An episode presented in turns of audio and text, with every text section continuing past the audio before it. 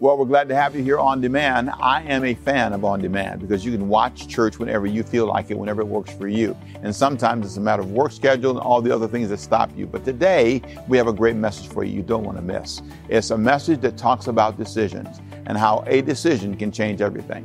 I want to show you how to make the right decisions. I want to show you the power of making the right decisions. And then I'm really going to love sharing with you some of the things about Jesus and the decisions he had to make financial decisions he had to make, decisions about relationships, and decisions about moral choices. All those three will be part of what we talk about today, and you don't want to miss it. So stay there. I have another word for you at the end of this, so stay tuned. It's going to bless your life. I'll be back at the end to pray for you. Stay there.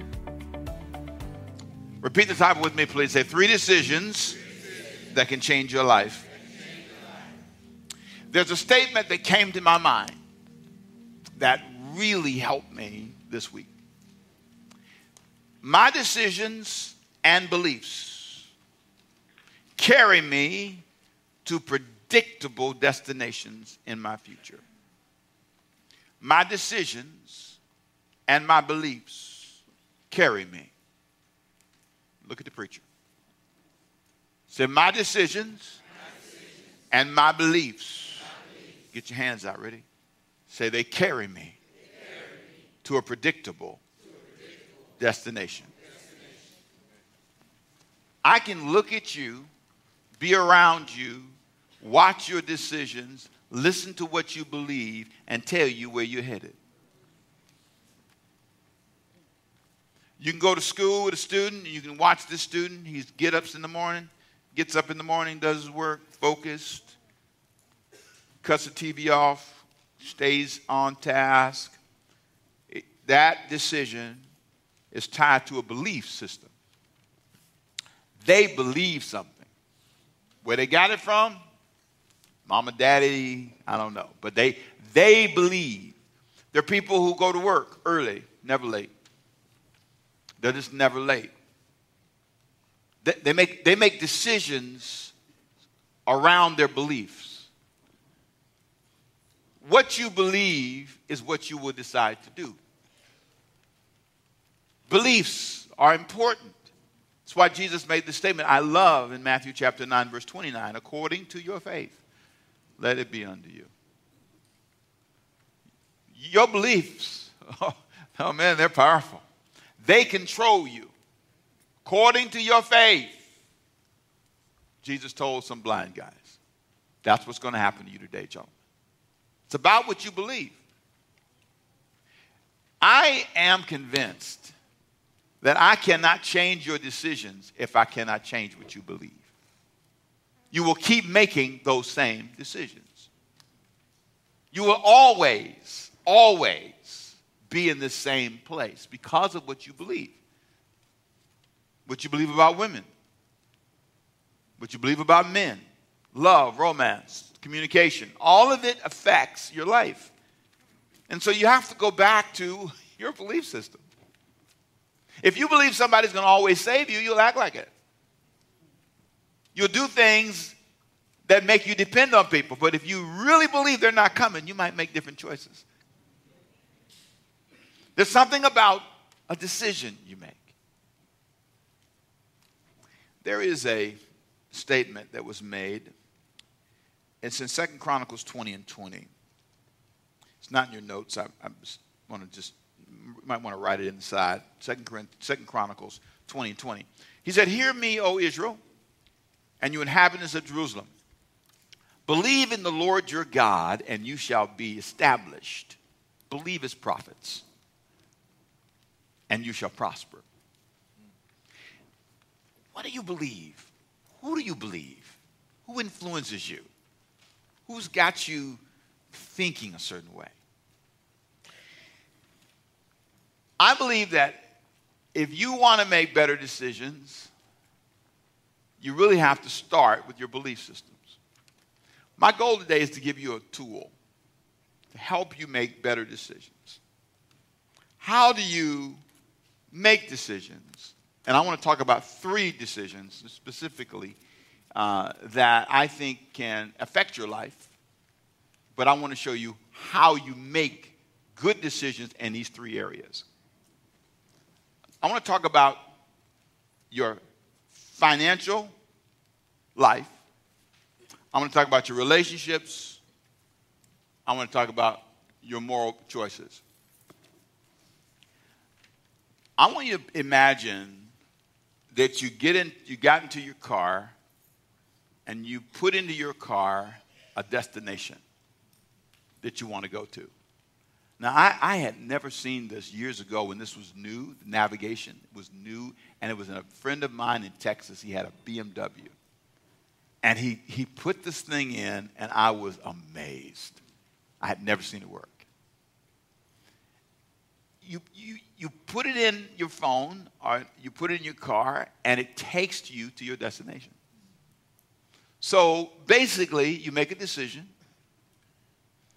you put it in, and it's predictable where you're going to end up. So here's a question three questions. How do you set your navigation to do better financially in your life? What decisions can you make? Can you type into your life that will improve your, fin- your finances? What decisions can you put into your life? What navigation, if I can say that way, can you put into your life that would improve your relationships? If I can get you to put a particular thing into your life navigation, all your relationships will change. Imagine that. And lastly, how about your moral boundaries and choices?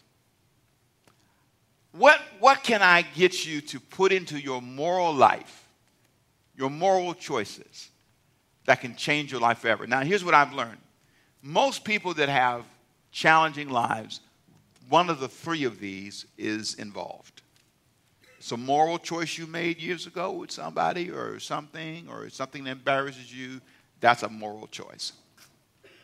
For many people, it's their, it's their inability to relate. It doesn't matter who it is husband, wife, job, friend, it doesn't matter.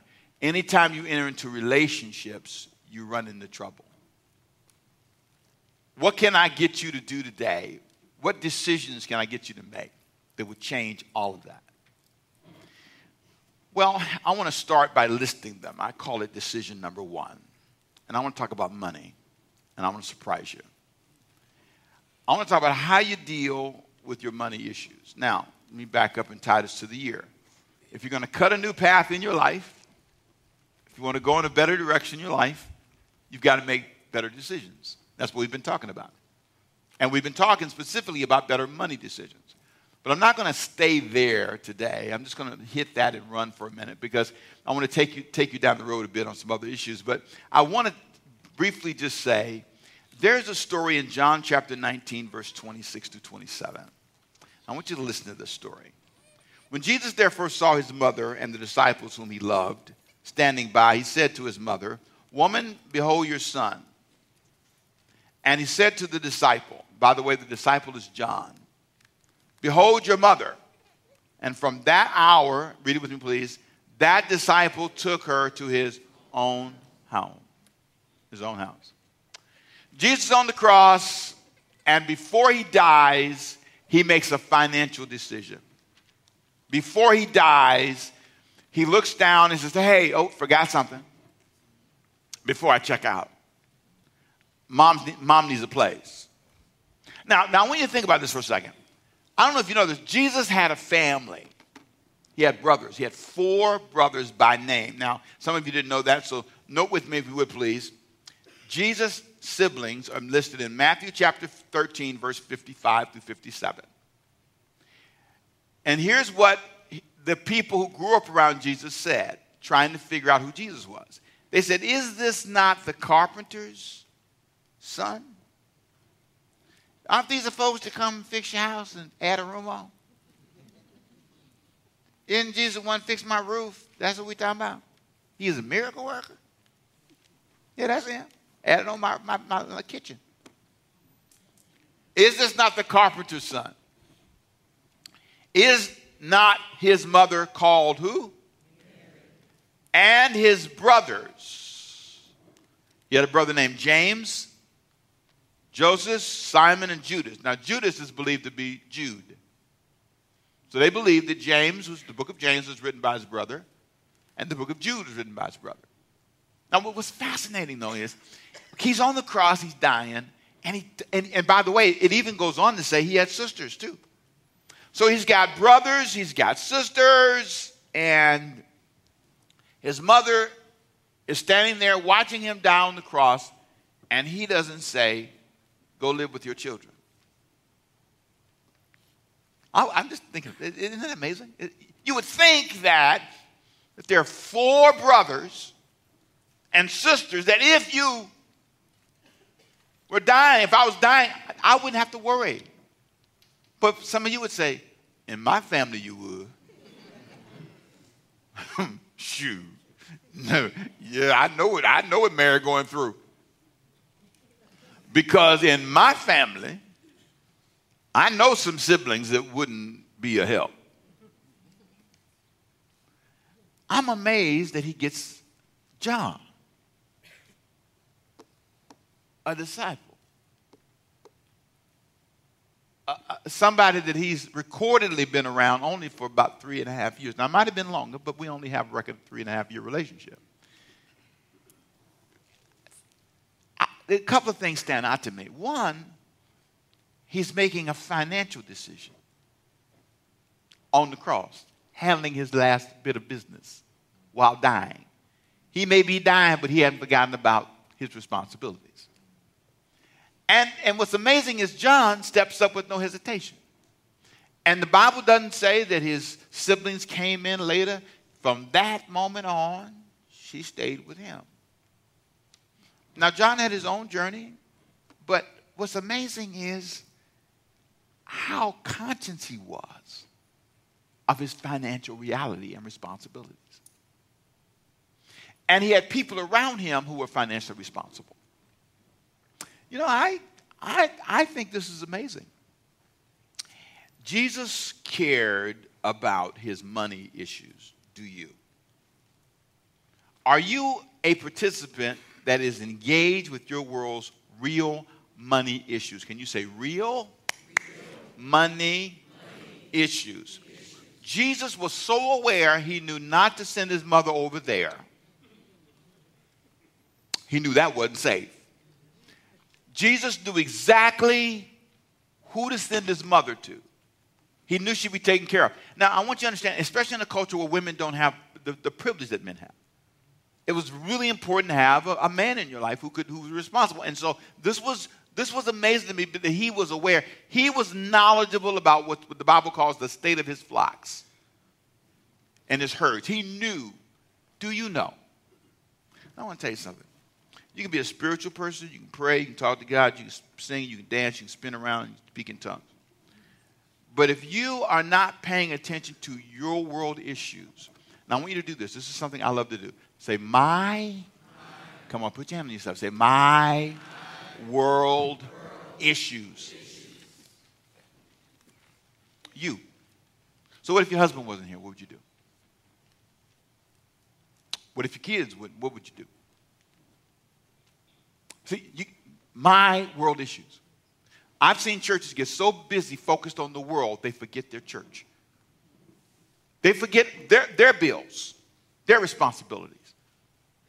Are you thinking about yourself?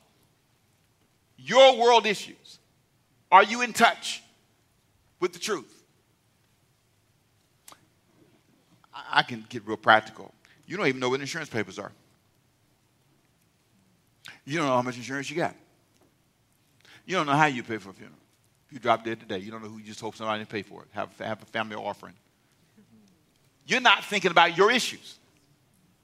You're not thinking about your health. You're so busy helping somebody else or some institution or some job. You're not thinking about you. You've lost touch with your issues. My issues. Man. Am I in tune with me? It's easy not to be. Second issue I want you to look at. Decision number two. And I gave you some other research you can look at there in your notes. How do you deal with your relationship issues? Matthew chapter 12, verse 25. Here's what I want you to remember. This is important. Are you a positive investor in your relationships? Are you the kind of person who's a positive investor in your relationship? Jesus said this in Matthew 12, 25. But Jesus knew their thoughts and said to them, Repeat it with me, please. Say, every kingdom, divided, against itself, is brought to desolation. And every city or house, pause right there. Every city or house, every city or house, my, my house, your house, divided against itself, will not stand. That's Jesus promising you you will fail. If you don't pause and make a decision, it will carry you to failure. And you can go to counseling forever. You can do anything you want. It doesn't matter. It's, as long as you allow that to happen. And, and I, I just really get, I really get that I need to focus on that part of my life. Because every church divided against itself. Every house. What's really sad is we get used to being divided. And we think we get a pass. But ask old people. Ask people who've lived long enough. Every house, every church, every staff, every family divided against itself. Decide how important this is to you, this division. Decide how much it means to you, that issue. Is that issue worth this result? Am I willing to let that happen for this reason? And lastly, decision number three how do you deal with your moral issues? Have you decided, like Adam and Eve, not to believe what you're told? Genesis chapter 3 in the Bible is a story about people who knew. Kids asked me this great question yesterday in, in the camp this past week. Pastor Rick, so let me understand this. Pastor Rick, I have a question. so God was mad because they ate some fruit. What's wrong with eating fruit? So God killed everybody because they ate some fruit. so it's not quite that, not really that. And so I, I said, no, I said, just like if you told your mother, your mother told you, don't cut TV on. And then time she leaves the room, you cut TV on. You were disobedient. I said, disobedience was the problem, not the fruit. He said, oh, I see that. I get that.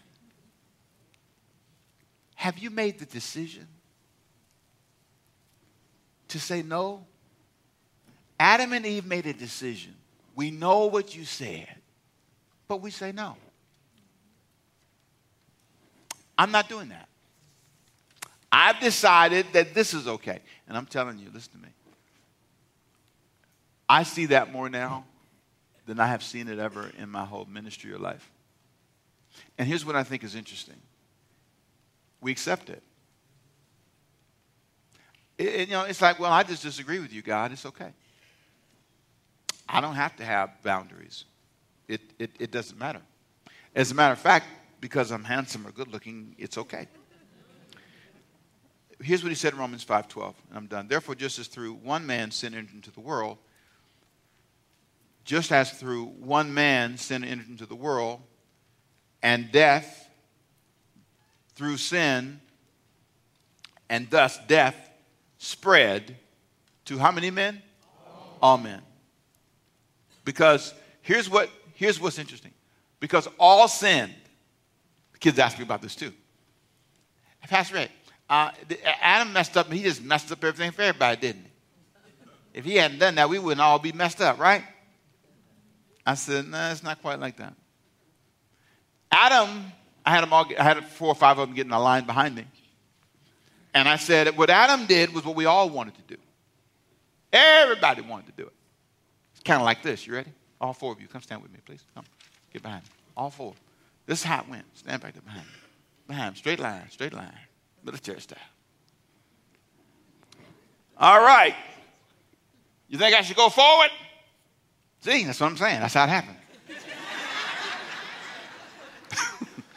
Adam was doing what everybody behind him said we ought to do. You think we ought to go party? What you think, man? Y'all see, there you go. Adam, Adam was only our representative. The theological term for it is called the federal head view. Can you say that with me, please? Come on. Federal, like federal government. Think senator, congressman, that kind of thing. Adam was the head guy representing all the people who was going to follow him, all his children and grandchildren. And we were saying, Go, Adam, go, take a bite, take a bite, take a bite. Just one bite, one bite, one bite. And ever since then, all y'all been biting. Come on, say amen. Thank you so much. Come on, amen. You got that? All of us. We all voted based on our lifestyle. Take a bite.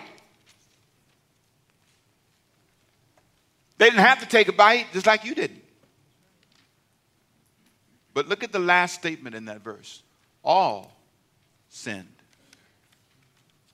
All sinned. We all, I had a professor who loved to say it this way students, we all sinned in Adam. He spoke for all of us. Take a bite. Take a bite. Are you still biting? Have you made moral choices that say, I know, I know, but this is so much fun. I know. But here's what I say your decisions and your beliefs carry you to a predictable destination in your future.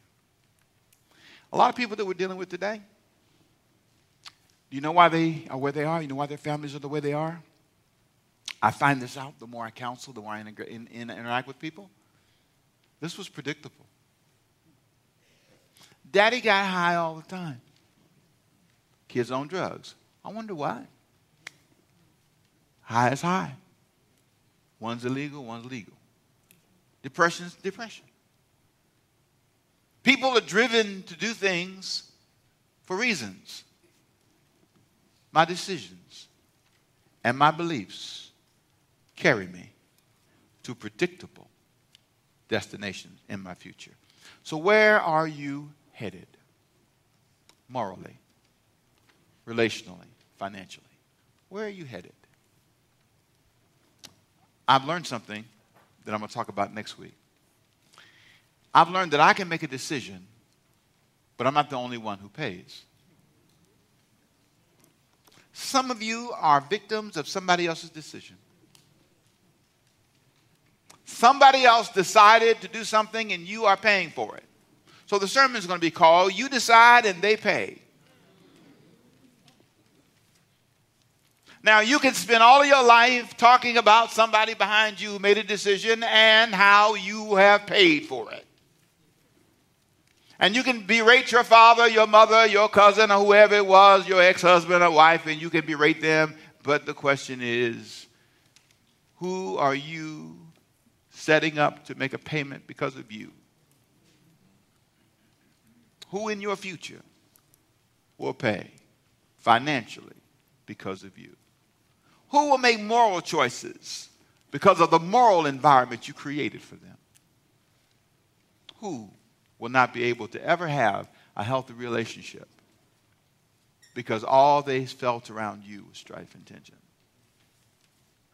These are three decisions you can make that can change your life. Won't you join me in prayer today? Father, I bring my finances to you. And I make a decision to operate wisely, to go to another place emotionally. I choose for this church a, a bright, free future without manipulation, but with faith and confidence. God, I'm trusting you to bless us, to empower us to do good in the world. Secondly, Father, I'm praying for our relationships. I ask you in Jesus' name to help us make better relationship decisions how we interact with people, how we communicate with people. Help us be better friends, more loyal servants on our jobs. And lastly, Father, I bring to you our moral choices, the decisions we make that we know live on the border of dishonesty, the lies we tell, the deceit we have accepted as normal. We come to you, O oh God, because we know that our decisions are tied to what we believe. So we repent of those beliefs that go contrary to your will. We cast down all vain imaginations and anything that would exalt itself against the knowledge of Jesus. Anything that would tell us to go in the wrong direction, we speak against that in Jesus' name. And Father, we submit to you. We want to be like Mary was. I want to be the servant of the Lord. Here's my body, here's my mind. In the name of Jesus. Every hand lifted high. Father, we surrender today. These hands declare we surrender and we trust you and we give you all the praise and all the glory. With every hand down, every head bowed for a moment. If you're here today and you say, Pastor Ricky Temple, I heard you today in this sermon, you spoke to me in a real way and I want to make a decision to serve Jesus. I want, I, I, my, my beliefs have obviously not been consistent with his because of what the choices I've been making. And so I come today understanding my decisions and my beliefs are carrying me in the wrong direction. So I want you to help me stop this train right now. I want to put something new in my navigation. And I want to follow you, Jesus, with my whole heart. I don't know how to be perfect, but I know how to be honest. And so, with every head bowed, every eye closed, if that's the prayer you want me to pray for you, if you're saying, "Pray for me, Pastor. I need, I need God in my life for real. I, I need to. I may have been a church person all my life, but I've never really. I, I, I get what you're saying today. I need, I need, I need you in my life, Lord, in a real way. In a real way. Can I tell you something before I say this? Look at me real quick, real quick, quick, quick, real quick. I'm, I'm scared that some people who go to church, who, who equate religious affiliation with salvation, are wrong. In simple terms, I'm saying, I question your salvation. Sorry. If salvation means, the word means delivered. I'm not saying perfect. Paul said in Romans 7 he struggled. I'm not talking about that if I can willfully, without conscience, step on your foot and say, I'm sorry for stepping on your foot, you would question that. He said, In that day, many will call me Lord, Lord, and I will say these incredible words I never knew you.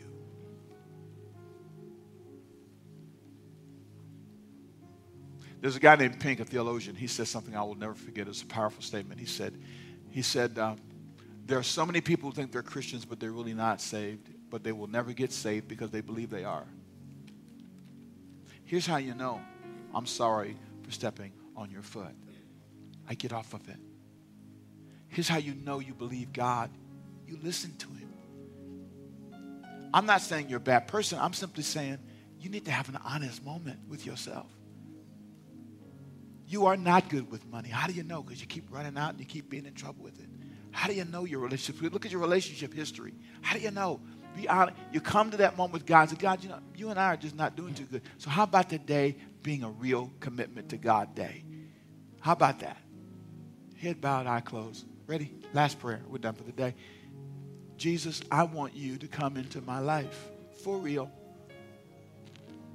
I want a real relationship with you that's genuine. I'm not saying i will be perfect, but I know the difference between struggling and being where I have been. If you want to, if you said that's me, Pastor, raise your hand. Say I'm, that prayer's for me. This prayer's for me.